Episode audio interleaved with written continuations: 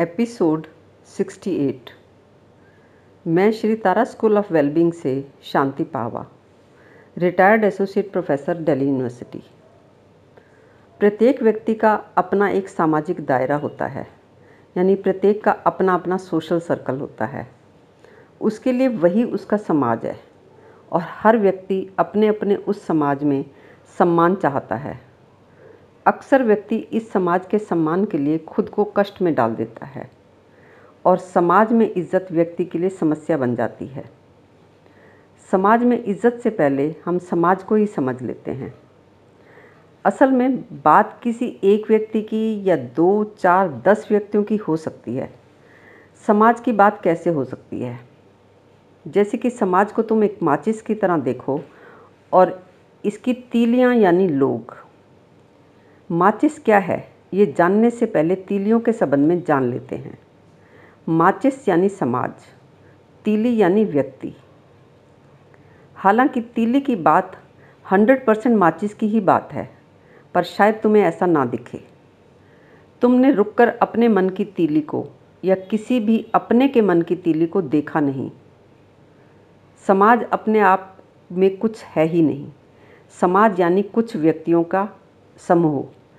यानी व्यक्तियों के झुंड को तुम समाज कहते हो। और ये समाज एक अस्पष्ट भाव से उपजा, बदलता हुआ शब्द है। अभी तुम्हें कोई कमाई का भारी भरकम ऑफ़र मिले और तुम अपना ये वाला बिज़नेस बदल कर नए बिज़नेस के लिए किसी और शहर में चले जाओ, या अगर तुम अपनी जॉब चेंज कर लो तो समाज बदल जाएगा। अगर तुम केबीसी से या कहीं और से भी करोड़ों का इनाम जीत लो तो तुम्हारा समाज बदल जाएगा। तुम अपने बच्चों की शादी करते हो और बेटी ससुराल चली जाती है, बेटा पत्नी को लेकर अलग रहने लगता है तो तुम्हारा समाज बदल जाता है। अभी किसी का तलाक हो जाए, अभी उसका समाज बदल जाएगा। यानी तुम्हारा समाज एक अस्पष्ट सा, बदलता हुआ अपनों का वो झुंड है जो अधिकतर तो तुम्हारे मन की वास्तविकताओं से पूरी तरह अनजान है। बाकी कुछ लोगों को तुम्हारे मन के बारे में आधा अधूरा या कुछ कुछ पता है। तुम जितनी स्पष्टता से समाज को देखोगे, उतनी ही तुम्हारी इज़्ज़त की समस्या हल होती चली जाएगी। असल में, जिनसे तुम अपनी इज़्ज़त बचा रहे हो या इज़्ज़त चाह रहे हो, वो भी तुम्हारी ही तरह अपनी इज़्ज़त को बचाने में लगे हैं। कुछ का कुछ दिखाने में लगे हैं। कुछ ढक पाते हैं, कुछ उघड़ जाता है।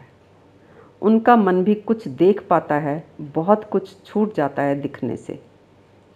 एक तो दुखी मन सबका, स्पष्टता से देख पाने में अयोग्य फिर सभी का अपने दुखों को छुपाना या कुछ का कुछ बताना। तुम जिसे समाज कहते हो, उनको इससे कोई लेना देना नहीं है। कि तुम अपने घर में रोज़ लड़ते हो या साल में एक बार लड़ते हो। बच्चों को पीटते हो या उन पर जान छिड़कते हो। तुम शादी करो या ना करो। दिल खोलकर पानी की तरह पैसा बहाकर शादी करो या सीधे साधे ढंग से शादी करो। शादी के बाद घर में क्लेश करो या शांति से रहो। तलाक लो या सुसाइड करो।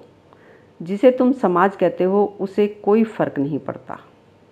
उनको बेसिकली इस बात से फ़र्क पड़ता है कि तुम उनके साथ कैसा व्यवहार करते हो। तुम्हारे मन की बातों से उनके मन की बातों का कोई खास लेना देना नहीं है।